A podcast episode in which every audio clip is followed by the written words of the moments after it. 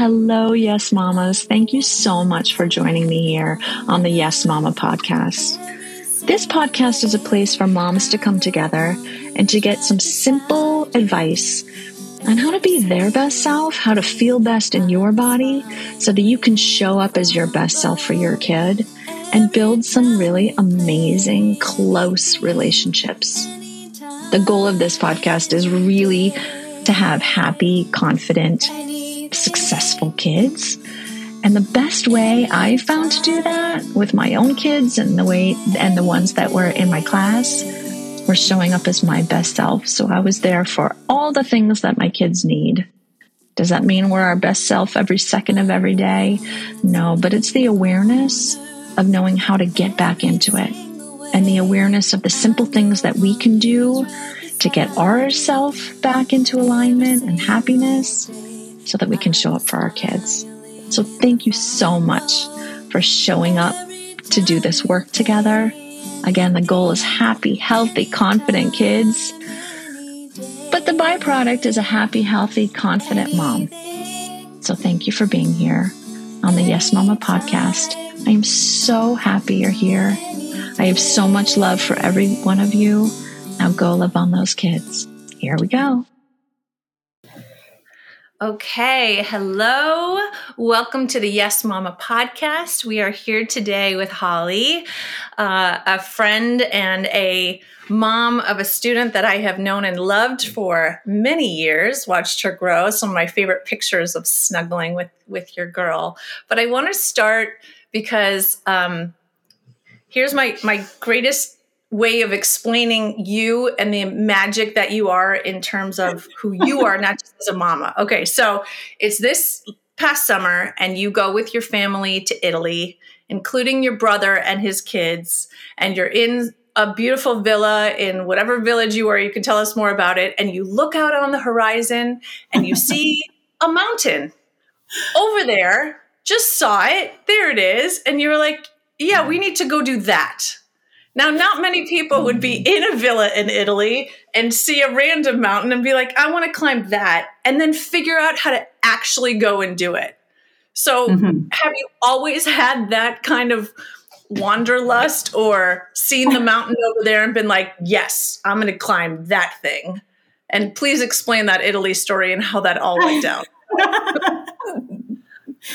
I do think that I do think maybe my expression, you know, it's like people have like their outlet and their expression and how they sort of like, you know, express themselves and get fulfilled and all of that. I'm starting to realize that I think my expression is just going up things. Okay. Like, I see. I do. I see things like when I'm driving, like I'm looking at ridge lines and I'm like, oh, I wonder how I can get up there and then when I think about like all of my adventures, it always, yeah, it always seems to revolve around like summiting something. I love hiking, it. hiking, rock climbing. Like it's all about just getting to the top of something. Just going up. Perfect. Yeah. I'll go down. So literally walk us through that just to understand the thought process there. So you're in Italy with your uh-huh. brother. You see that often, right? You see random said mountain across the valley or whatever. How did you put it together to figure out how to actually get there and then go up? I actually did it to them all twice that trip. One time was an absolute disaster, and the other time was a success. The first time we were in the little town, this little medieval town in Tuscany, and it's me, my brother, our spouses, my 25 year old son, and then three little girls. Okay. And there was, you could see an old decrepit castle, like a medieval castle at the top of this hill. And I said, let's hike up it. So we're all there in shorts and flip flops and t shirts, and we hiked up it, and it was this beautiful experience. And we get to this old castle at the top of this mountain, and then a hailstorm with thunder and lightning kicks off like it was like biblical. Oh my gosh. We're totally exposed. We got to get down the mountain. My little niece is like, you know, the tiniest little thing, zero body fat. I'm like, oh my God, she's going to die. It's going to be my fault. Shivering. Her oh. lips are blue. Yeah. And we, you know, it took us a minute, but we got down. And when we uh-huh. got down, we were like all huddled outside, like we were huddled under a bus stop. And then there was a restaurant full of Italians like taking shelter from the storm and they were just pointing at us and laughing. Oh, absolutely. Absolutely. So was there a moment after that where like the little nieces were like, that was awesome? Because I've always found when we do crazy stuff that in the moment you're like, oh, this is dangerous. Should not be here. There's oh, always 100%. that where everyone just cracks up and we all survived you know, there are some stories. memories. This is how we make memories because the yeah the the trip you're referencing is there was a mountain way across from our villa that I could see. Yeah. And so I just asked the lady that rented us the house, like, what's the name of that mountain? And then I looked it up online, and sure enough, there was a trailhead, and we drove to it. And I mean, the hardest part was we got up at like four or five o'clock in the morning because I wanted them off because of the previous experience. Yeah. I thought maybe I should get them off the mountain before the thunder and lightning kicked in. Very good. So that yep. was a beautiful yeah. hike and a beautiful summit, and it was amazing. But the funny thing is, is like the memory we talk about the most is from that trip is is the hike that went wrong with the hailstorm. Right? Absolutely. And absolutely. And I think there's something where the kids, you know, have that moment where they can kind of feel like it's out of control a little bit and you're out on this crazy adventure and you as the mom have to, no, we're going to be fine. But in your mind, you're going, ooh, okay, let's figure out how we're going to do this. And they feel, you know, supported, like they did something hard, like, you know, there, there was bonding that happened because of that, because you all went outside your comfort zone and did something hard and different and crazy. There's a lot of those moments for sure. There's a lot of those moments. I remember when my boys were little and I was outnumbered, right? There was two of them and they were out of their minds. And a lot of times it was just pure risk assessment when, you know, we'd be in these situations and you have to do a risk assessment of like, what is the worst possible outcome here? And sometimes it's literally like, are they going to die? Nah, they're fine. carry on, carry on. right? And like you said, again, sometimes it can go horribly wrong. We can break a leg and we know where the hospital is. And, you know, sometimes you just kind of push through it. So I, I just do have to do that disclaimer that it doesn't always go perfectly right. And we laugh about it now because it did go okay. But yeah, sometimes you got to break out of that comfort zone and do something a little bit harder and and just see what happens. I remember in Nepal, we got on a, a helicopter that we had no plans of getting on. It was super windy. We were supposed to take a plane down, so the planes couldn't go because they fly by sight, not even using any of their equipment.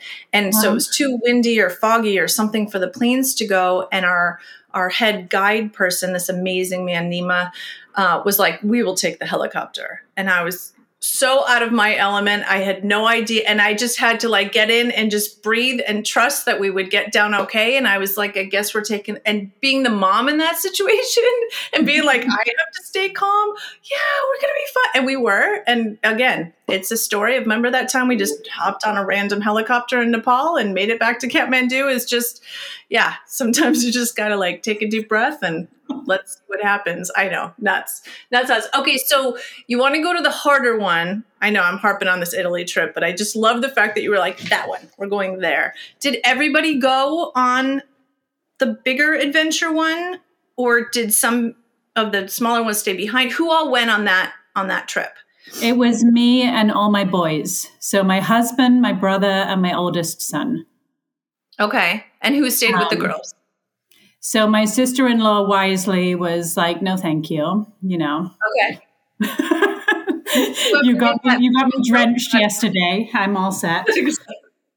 Uh, no, she stayed back with the girls, and then yeah, we drove off, you know, towards a mountain, and yeah, made our way up it and summited, and then you know made our way down, and then you know because it's Europe, like right at the trailhead was, you know, an ancient woman cooking up, you know, the most beautiful pies and espresso. And it was the perfect morning. And what I love the most about doing things like that is by the time, you know, we heroically come home to the villa and the girls with like the pastries and the whole bit, it's like it's nine o'clock in the morning and you've already summited a mountain. Oh my gosh, you were back home at nine in the morning. I think so. Yeah, I think. Well, maybe a little later, but still. Have any mom guilt about leaving your daughter behind and being like, "Hey, see you later. Mom's going to go do something amazing right now, and good luck with whatever you got going on. I'll see you later." Do you ever have that that mom guilt of doing that? No. Good no, for you. I don't. I really don't. I don't because I feel like she's seeing me in my expression. Yeah. Right. So that's me being authentic. And then I always feel like um, I had this thought recently because I'm reading this book and it's a novel, but it's like it's a it's a novelist that's talking about his childhood. Okay. But it's essentially about his mother right? And then, you know, so many books you read, like, you know, the mother becomes this key feature in like a childhood, right? And then Sure. it got me thinking, like, if your child was writing a book about their childhood, like, what would they write about you? You That's know? brilliant.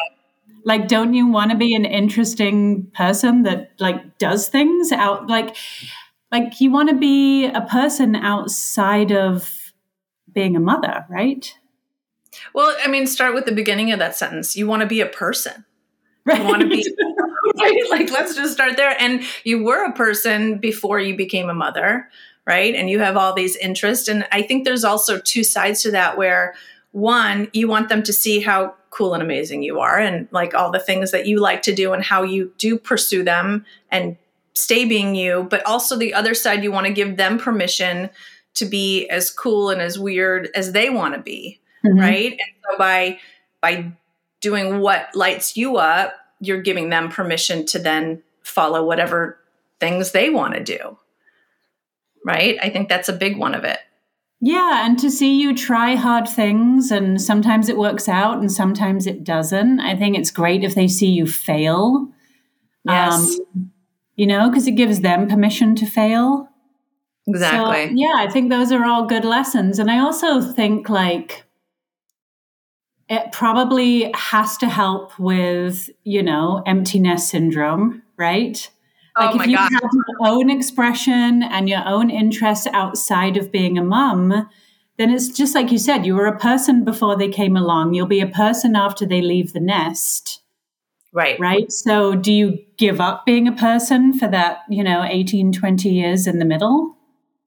Well, a lot of us do. And a lot of us think that our, well, needs, you know, but our whatever makes us us comes last, right? First, you got to make sure they're happy, healthy, and fed. And then you need to make sure that they get to all their interests and activities. And then you make sure that the family unit is doing all their stuff. And then yours comes last. And it really needs, and that's one of the whole things of this podcast is making sure that you are on the list, right? I mean, Yeah. yes, kids need being healthy, fed, and to school. That probably is, you know, number one, paying your bills. I don't know, whatever the, the list actually is, but make sure you're on it and you you can't be last. And I found that I had to re I mean, I was one of the ones that got lost in parenthood. 100%. I love my kids way too much. They will tell you that too. And I needed to kind of readjust and not start over, but find my way back to remembering that you know your own identity i guess is the way to say it and like you said you were a person before you're going to be a person out who who are you right Mhm. if i'm not a mom with kids at home anymore who am i and so that identity doesn't have to get lost in the middle like mom doesn't have to be your only identity Yeah. Yeah. And then it's, yeah, it's like, how do you, I mean, for me, how do you make beautiful memories with your kids that are like tr- enjoyable for you as well? Right? yes Like, I mean, sure, sometimes I'm sitting on the side of a soccer pitch, you know, watching Sienna do her thing, and that's great, but it's like, would I rather be doing something else? Probably. Exactly. You know, so it's like there's this whole notion of like having them building memories and having fun, but having them meet you where you are, right? Because like even raising her now, she was born in 2012. The boys were born in the late 90s. Like it, it feels a little different to me because mm-hmm. um, it's sort of half a generation later. So it's like you and I are Gen X, right? Where it's like your parents, you know, they were consumed in their own lives and, you know, you were really kind of a burden. You know what I mean? Like we were all latchkey kids. Everyone was a little little afraid of their dad, if not a lot afraid of their dad. Like a lot.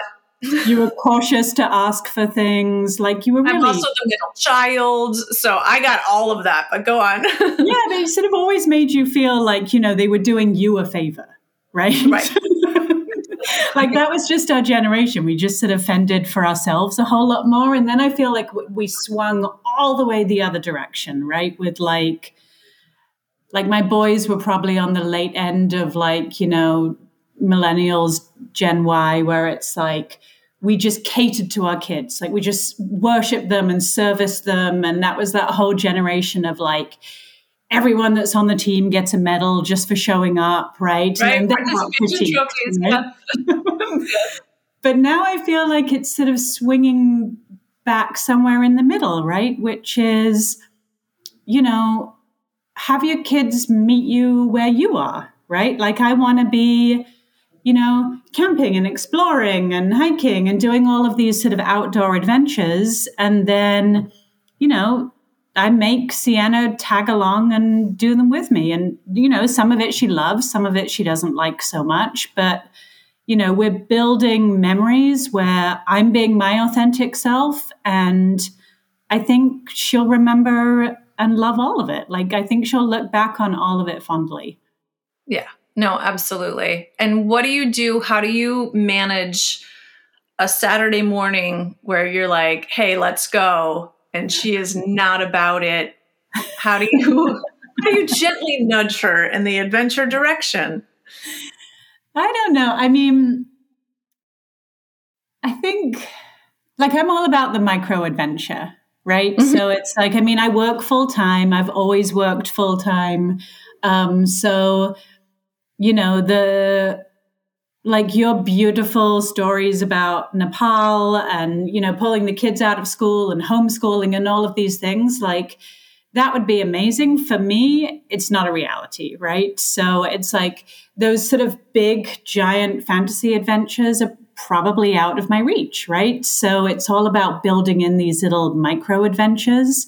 So Love it's it. like on a daily basis, you know, we'll go I'll nudge her into doing things in the evening. You know, maybe if it's the summer, we'll go to the beach after school and boogie board, or, you know, this time of year, I'll probably take her to the climbing gym. You know, mm-hmm. these are all things that are sort of like built in. And then on the weekends, you know, if I don't have like a little mini trip planned because we're major weekend warriors, then, you know, we'll present her with a choice you know, you want to go surfing, you want to go mountain biking, or you want to go climbing. Oh, I love that. That's the classic toddler. Like any one of these you choose will be okay, but you have to choose one of the options that I have laid out for you. So you yeah, that's one, right? So it's like she has some control, but you know, the reality is we're doing one of them. Exactly. And and it's normal for your family. Like she knows that there's going to be some kind of mini adventure this weekend and either you guys have been talking about it all week and she knows mm-hmm. that it's time to get in the van and go wherever you guys are going or it's time to you know, hey, pick one of these. So, yeah, I, that little earworm during the week of like, so on Saturday, this is what's happening, you know, and they kind of get used to it as the week goes along. So they're not surprised on Saturday, right? Yeah, and I think she, I, I think she is, I think she's pieced together too that she has some pride in it, right? Because, you know, when they uh-huh. sit down at school on Monday and do their council circle and talk about, you know, what did you do this weekend? She always has a tale to tell. she's got a good story. Absolutely. I love that. Yeah. I love it. And how about a, a, little bit of advice before we move on um, for a mom that kind of would want to start doing this? Like, that sounds great. Going, I mean, we're lucky we live near the beach, but any kind of, I mean, there's a million adventures you can have no matter where you live in the entire world. How would you suggest to kind of start? What would be like step one?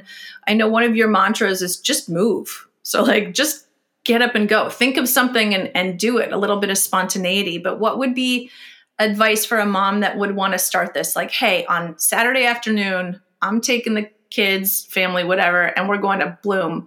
You know what would can you explain how to how to do that? How do you create that? Well i think first you got to let go of any fantasy that all of that it's going to go well right? Love that. That's such good advice. listen, half the adventures we go on, you know, it's there's a lot of complaining, and you know, some of them just flat out suck, right? but like, but you made a memory, and you know, you just you just got to keep doing it, right? I mean, the number of, you know. I used to force the boys to go hiking when they were little, and they hated it. Like they would go out of their way to sabotage the hike. Like, oh, you know, the shoe is falling off every two minutes. Or, you know, my older one sometimes would get lost on purpose, which is, you know, a worry in the mountains, right? Yes. Like anything he could do to sabotage it.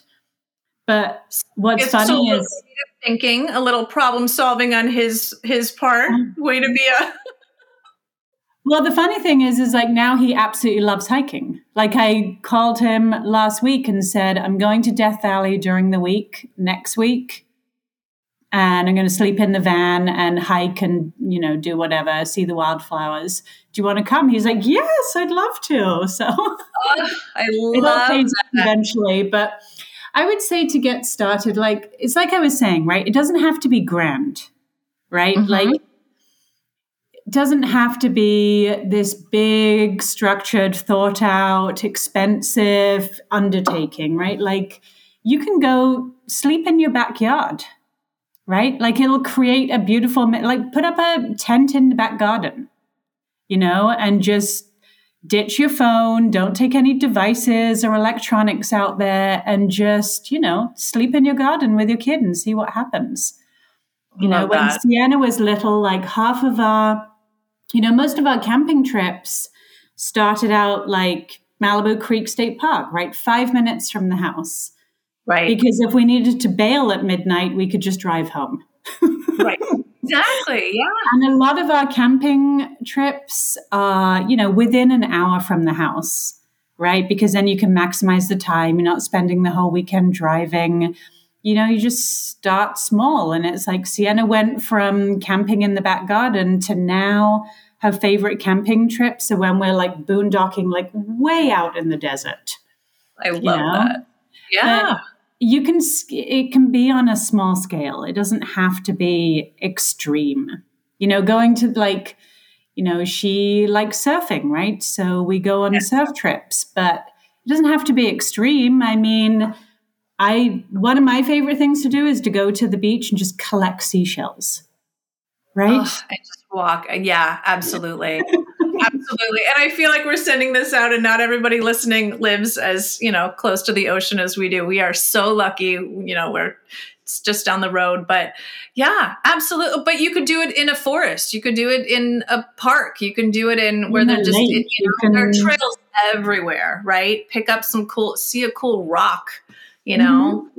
make a fairy garden when you get home just yeah just start yeah i just feel like you can connect with your kids on another level doing outdoor stuff yeah and thank you that's a perfect segue into the next question which is to talk about what happens when those endorphins kick in. So you're mm-hmm. out on the trail with your kids and yeah, my kids' biggest um, complaint, I'll just go back to one funny story of when they were little and we'd go on our hikes and their dad would be like, oh, yeah, just 30 minutes out and back. We'll just do an hour. Never. It never was. And why we fell for it every single time of like, okay, well, we do an hour and then like two hour dad when are we gonna turn around you know the whole the whole thing anyway um and yeah, turned out to be their best memories. So you're on the trail, you're it usually takes what 15, 17 minutes, maybe 20, and those endorphins pop and they start chit-chatting.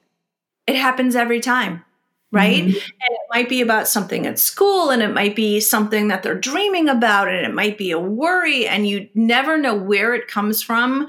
Um, my son used to get all like philosophizing, philosophizing, you philo- can't say the word, and also spiritual. Like, tell me the story of the Buddha's life.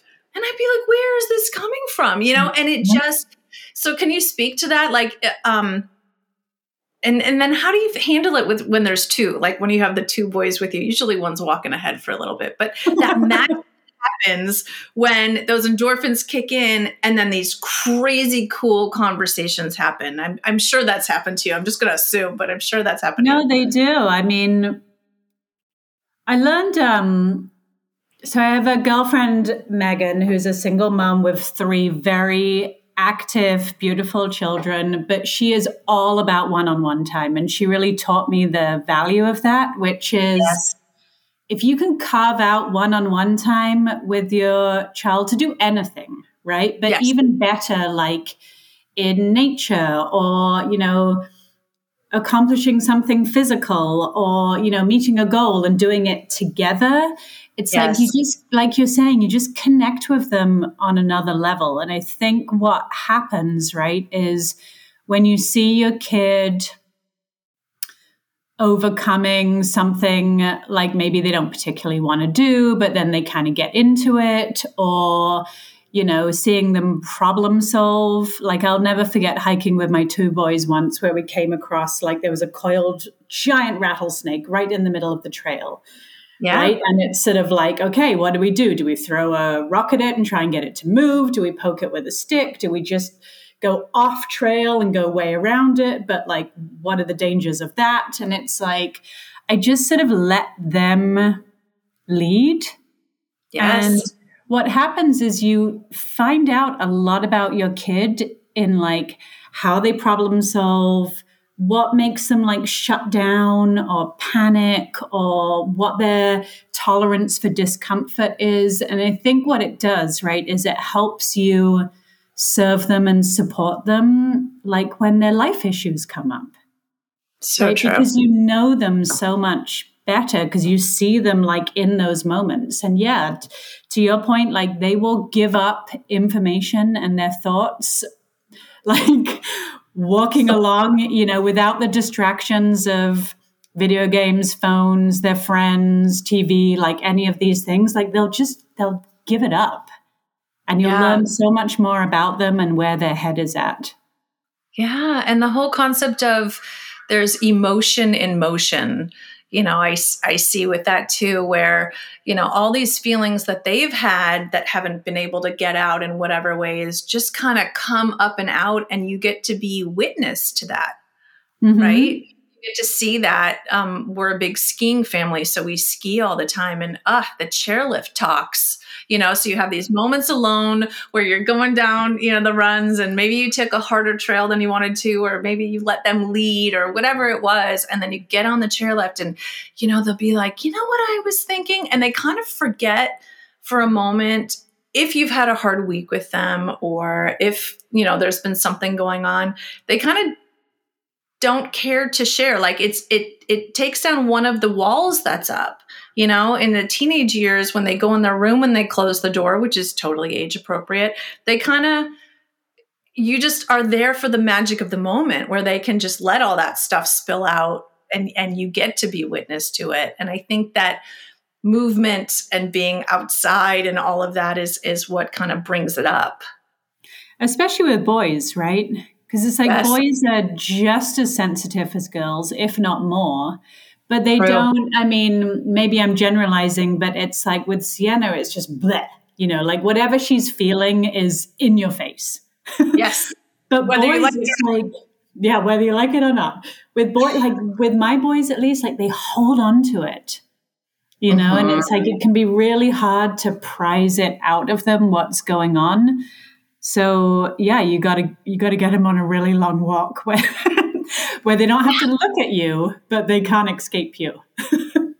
Absolutely. But there is such magic in that. And I just want to touch back on something you said before, which is that you do you do do learn about your kid at that mm-hmm. point, how yeah. they problem solve, what's on their mind, and then you can gently and you just kind of store that, you know, like berries in winter, so that when they come up against something later, you know what, you're really good at figuring out blah blah blah, and then you can help them to see that that's one of their their strong suits and then they can use it later. So it's it's a way to see some of those like what are my kids good traits? What are they what are they good at that then you can bring back in at a later, later time. So, yeah, and like how do they Yeah, like when a, you know, something like something comes at them like a decision you know on the trail or in the mountain or in the ocean whatever it is right it's like yeah what's their decision making process? Do mm-hmm. they make a rash decision? Do they make bad decisions? Are they very conservative in their decision making? Do they procrastinate? Like, do they shut down? Because, you know, when you're moving through the hell years of middle school and high school, like, you want to know where your kid's head is at. Absolutely. Absolutely. And you got to get out to to see what that is. a lot of those conversations don't always happen at home, you know, when they when there's normal life going around. Yeah. How have you raising three different ones with three different um, you know activities that they all like to do? How did you build this kind of lifestyle in with activities? How do you choose how many activities you let them do? Or you know having two kids how do you how did you navigate you know two different activity schedules and then still having a life within that? How did that work for you? I mean i feel like i was winging it then and i'm still winging it now. I don't know. I don't know. I mean for me like you know my worst nightmare is monotony right? Which is you know fascinating because I've worked corporate jobs for, you know, over 20 years at this point, but like spontaneity is everything to me.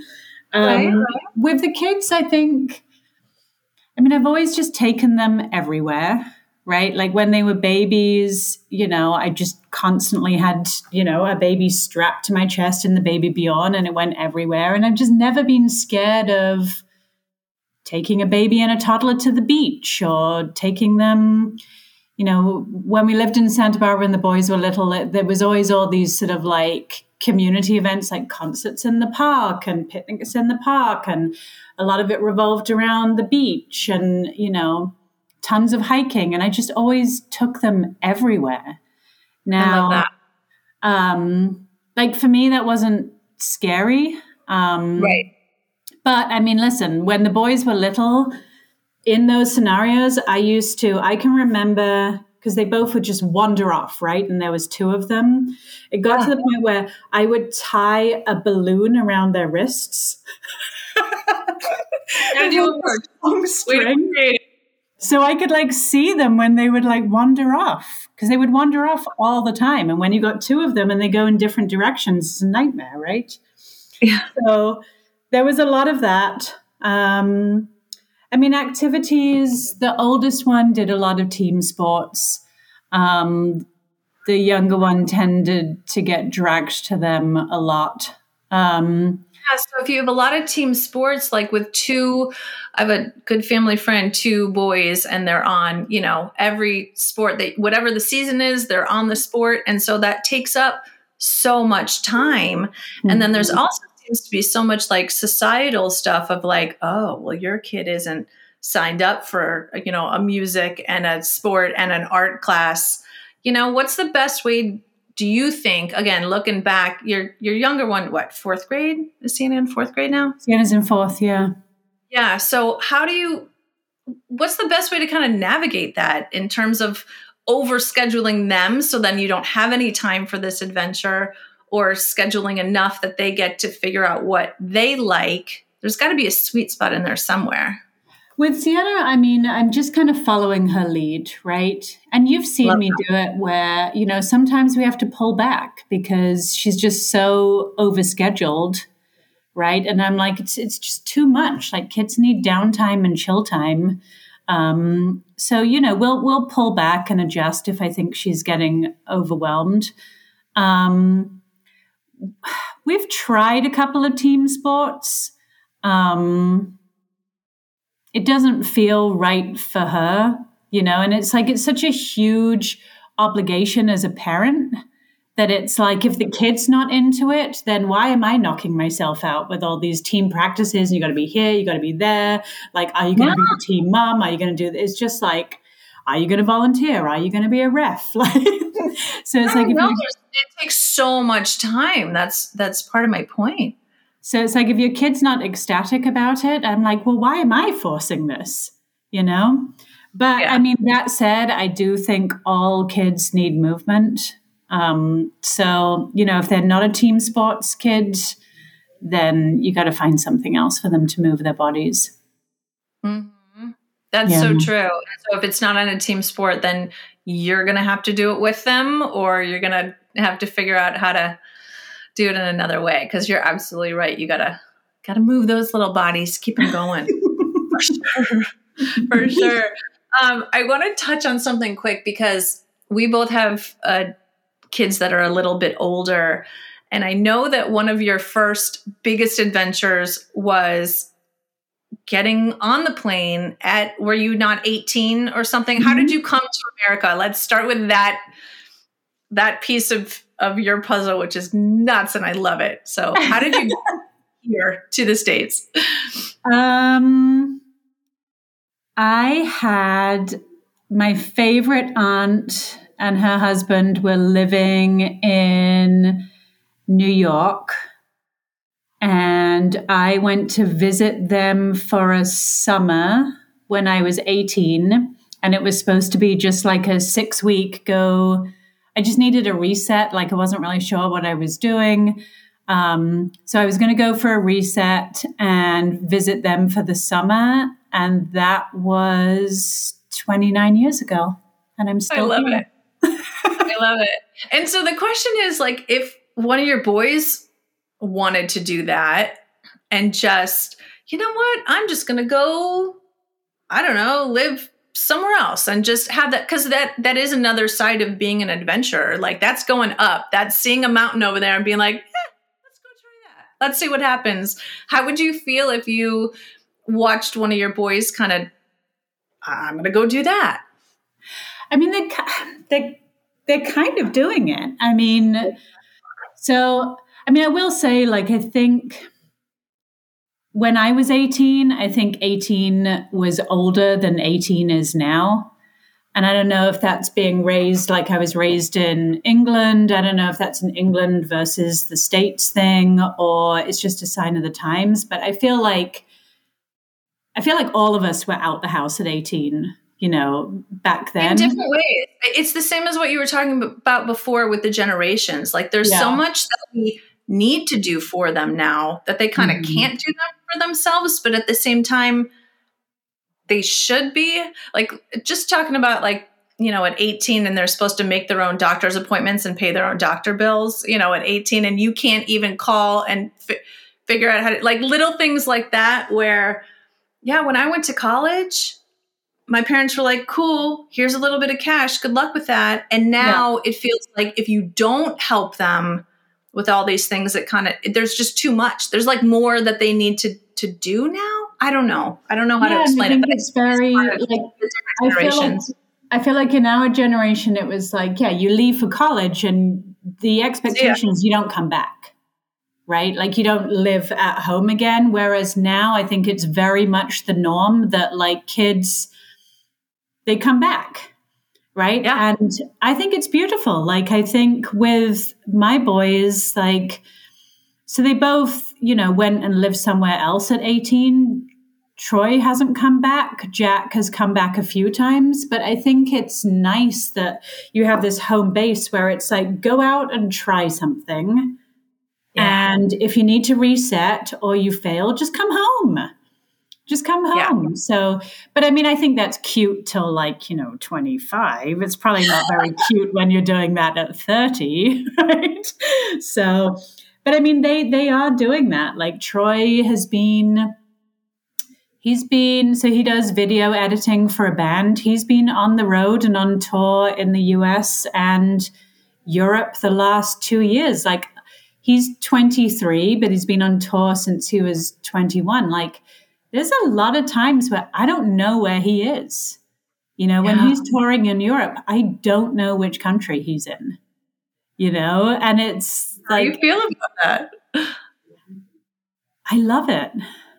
I love it because it's like the stakes are not as high as, you know, when if we went and did that when we were their age. I mean, they have phones, like, uh, you know, worst case scenario, you can Venmo them money, like all of these things. Yes. Like it's not, I just feel like with technology, the stakes are a little lower, perhaps. Um, you know, they've both gone, they've both gone backpacking with next to no money through Europe. Um, Last summer, Jack went to Germany just by himself, stayed in youth hostels, and came back with a bunch of great stories. And I think all you can do, right, is like just trust that you've taught them. Like, all you can do is when they're kids, is try and teach them good instincts and good morals. And then when they go out into the world, you just trust that they'll tap into those instincts and morals and they'll be fine. Yeah. Those, and did those adventures scare me a lot less than like high school parties. Like to me, that was more terrifying.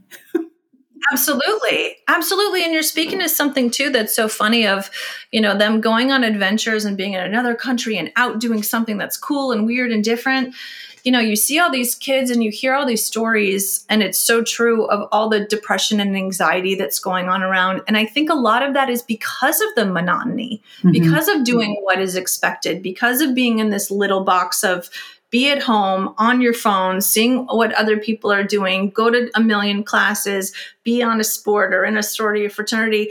And you know, the fact that Troy's 23 has been doing this since he was, you know, he took a completely left turn and is doing just something he's out of his room. He is not on his phone seeing what other people are doing. He's created this cool, weird, different adventure.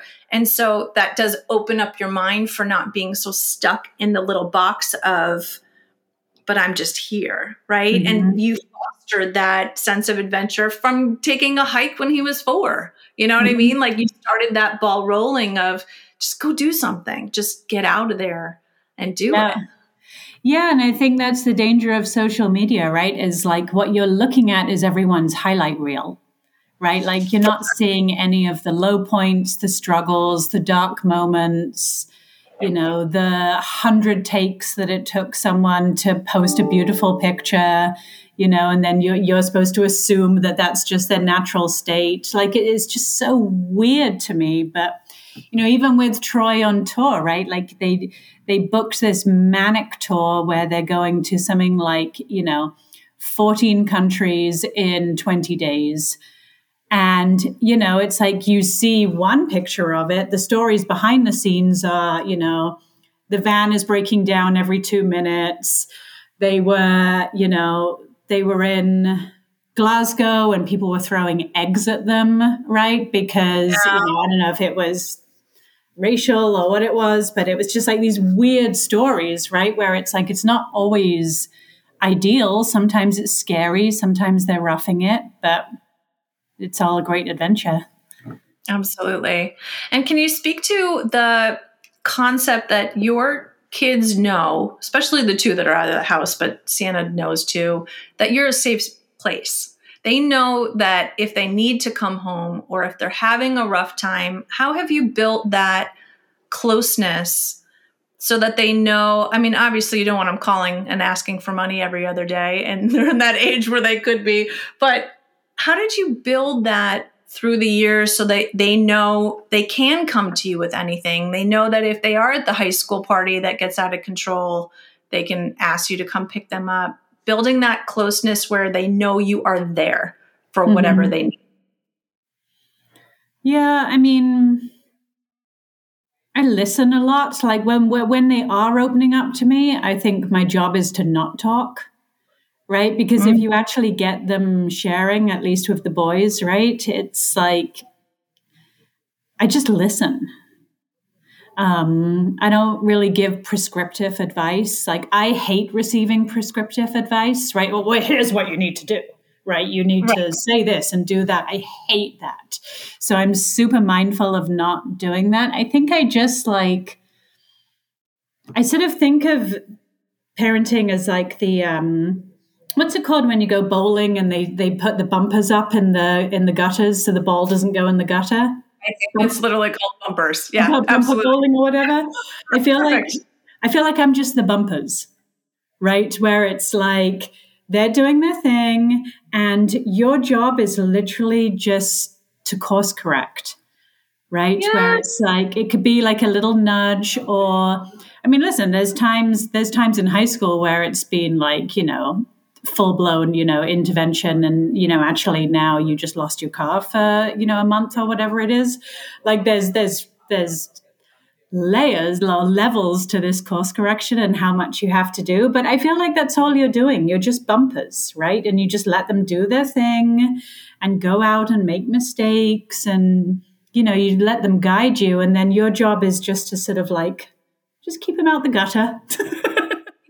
Yeah, but some some kids don't know that their parents are going to be there as a bumper. You know, some kids, I, I hear a lot about kids that go to college and then the moms are, oh, my kid hasn't called me in two months and I don't know how it's going. You know, and it's all that pre-work obviously the long game of of having these close connections and being a safe bumper that you didn't judge when they were talking to you or when they made a mm-hmm. mistake that yeah you course corrected but you didn't make them feel so horrible about it that they could come to you the next time.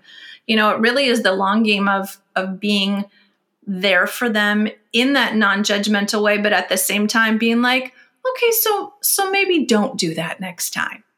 You know yeah. i love you. I haven't taken away any of the other things. I might take your car away for a month because but i am still here. I do still love you you know you are not your actions always. You know when there's like they're the three year olds who say you know i love you very much but i don't really like how you're behaving right now. You know there's that little like separation of it. But to be that safe space where they can come to you and not be afraid that you know that they're gonna get a, a judgment or or that you will always be there. Your bumpers are always up no matter how old you are. I'm yeah. here for you you know? Yeah, and you can just never have judgment, right? Because the second you start judging them, um, they're going to stop sharing. They're just going to shut down. Like you just can't. You just have to remain open. And the reality is, like kids that are coming of age now, like they're dealing with things that we never had to deal with, right? Like, you know, public shootings are a norm. Like, you know, whatever your views are on climate change, like for them, the message is it's doom and gloom, right? Like it's, yeah. it's you know, or, you know, just social media and technology and the impact of, and, you know, it's just a different time. And how could we possibly know what the experience is to be an 18 year old today? How could we possibly know? Right. So you just yeah. can't have judgment around it yeah the competitiveness of of it right now is something that i couldn't imagine. I mean i got into college you know i got into a couple and not into a, another couple. Their dad got into usc you know in 1979 so you just like applied. The fact that it's so difficult you know like where where my daughter goes to school, I think it was like one out of every 10,000 that applied got in or something. And a 4.0 is normal these days. So, you know, wow, if you didn't have a 4.2 at your high school, you're not getting, you know what I mean? So that the competition of just because there's so many more kids, but also that layer of competition for, they feel it for jobs, but definitely for college is just the, the pressure of that is a whole nother level that yeah we didn't have to deal with. It wasn't as hard you know? Right and then to come out the, the to come out the other side of it four years later right? And it's like your degree is devalued versus what a degree was worth you know 20 30 years ago. And if you don't have wealthy parents then you've got six figures of debt. So it's like like these Thank kids. You very much for all the, the pressure and, and getting into and it. if you're oh in God. LA, then you're supposed to instantly go from that to paying two thousand dollars a month in rent. So you know it's, it's tough out there. what like it's hard i know it's absolutely crazy um, i want to touch on something you know you have three kids you have three very different kids um, two little sections of kids you have the the ones you had when you were younger and then the one magic one that came along a little bit later who is a little fiery. She has her own opinions on things. She is one of those girls who you know when she was in montessori little teachers would come to you and say she is magic in this way. However you know they and all three of yours have all three of anyone's have such different personalities. How do you let them be who they are again in that bowling analogy which is perfect with being the bumpers but you're not choosing their path and you're not telling them where and how to go how have you um, navigated having three kids that were all very different? I don't know. I mean, I'm really just winging it, Alana. I swear. Winging it with love and winging it with like, okay, maybe all it didn't go. do, right? Is you just keep loving them through it. I remember, I remember once being, I was in San Francisco for some work thing, and there was a guy who had like two or three middle school or high school boys, and I can remember him telling me. Man, you know, there's just some days where you're like, I don't know if this was worth it. right? Because they're just so awful. But so I'm like, so what do you do? And he's like, you just keep throwing love at them. And that's all you can do. You and it's almost like when they are at their most challenging is when you have to throw more love at them. Right? Because that's when they need you the most for whatever it is they're going through. And yeah, all my kids uh they're pretty willful. I think Sienna Yeah. is probably the most willful. Like if she, so she's my third. If she was my first, I there might only be one. Because she's, yeah, she knows what she wants. But it's like the reason why kids were in Montessori, the reason, you know, she's in a Waldorf now. Um, I like spunky kids. Like, I, I don't want to raise robots. I want to raise kids that challenge everything, challenge authority, challenge the system, challenge, you know, the norm, of course. And also I, choose- I, don't- I don't mind them butting up against me. I really don't, because I think their ideas are fresh and interesting and right for them. Um, so I don't know. I I like crazy kids.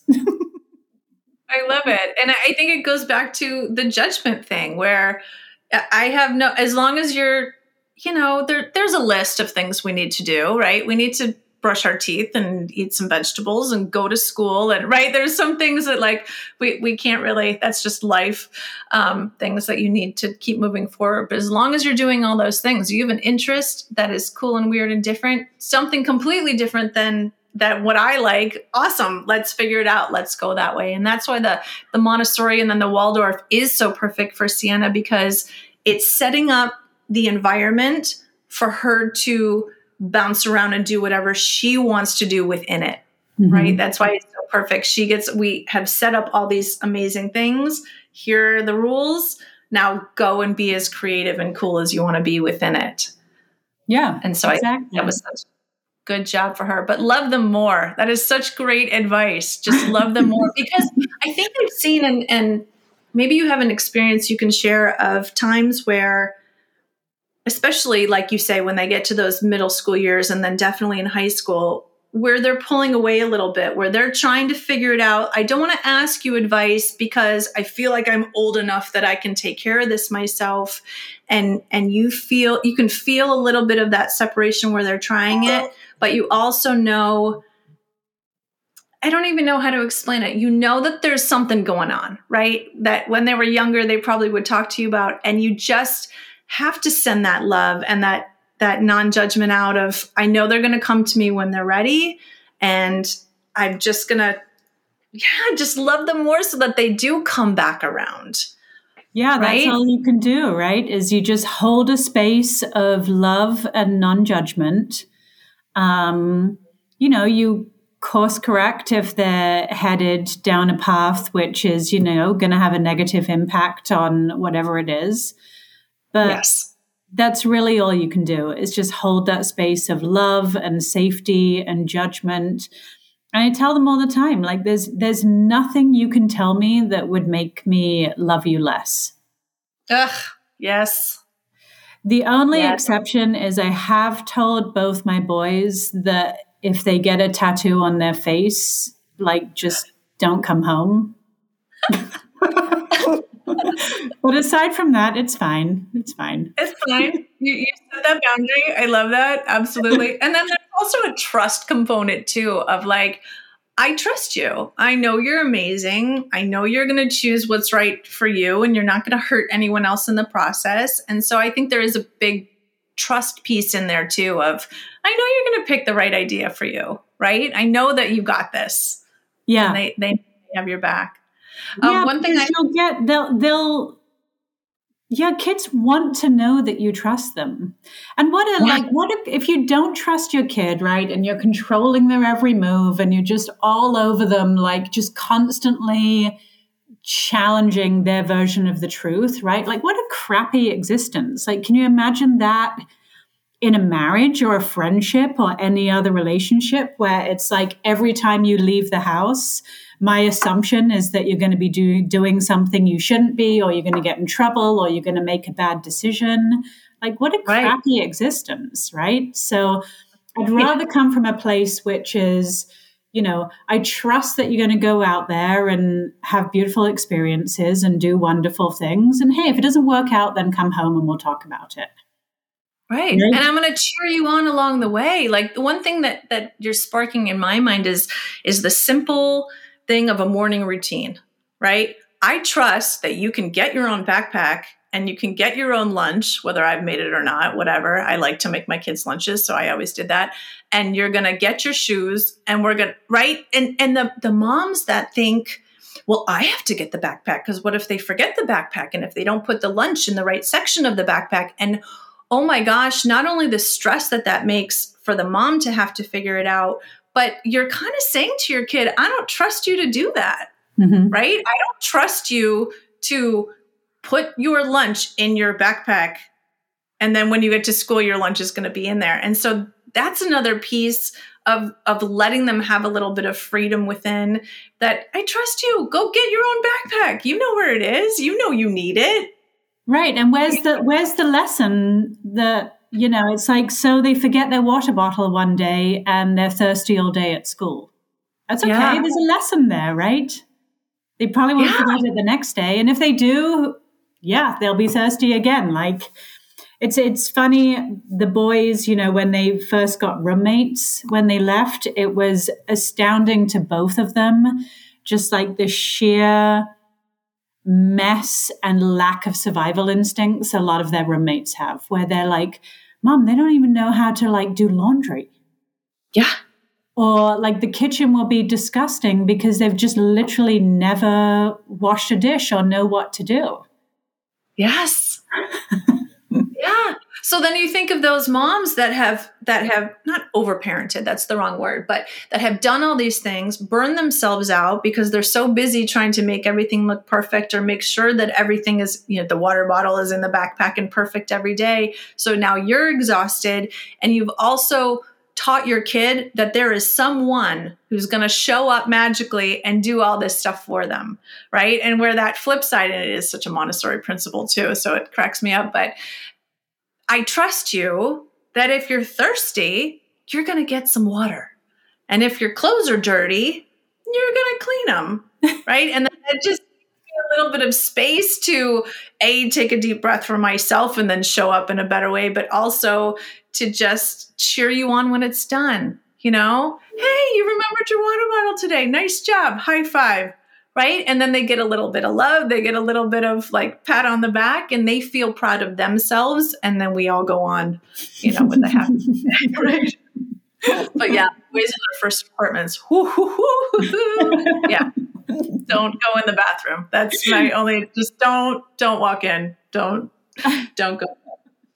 Uh, before I keep you for too long, I love to end these little podcasts with just some grandma advice. So, when your kids become parents and you get to be a grandma, or anyone that's given you advice, what has been a piece of advice that really always has kind of stuck with you and that you would give out to your own kids when they become parents, like I just said, but anyone listening whose kids are, are younger, is there a couple little things or even just one that you can throw out for us? God, I don't think I ever got any advice, which explains why, you know, things were wild and crazy with the boys. Like, I mean, I had my boys at, when I was 22 and 24, and I was a single mom. So it's like to some degree, we were all just like kids working it out together. But yeah. I think like the main thing is just like, just let go of perfection. Like, whatever your version of perfection is, just let it go. Right. Like, what prioritize your priorities and then sort of like whatever is not your priority, just let it go.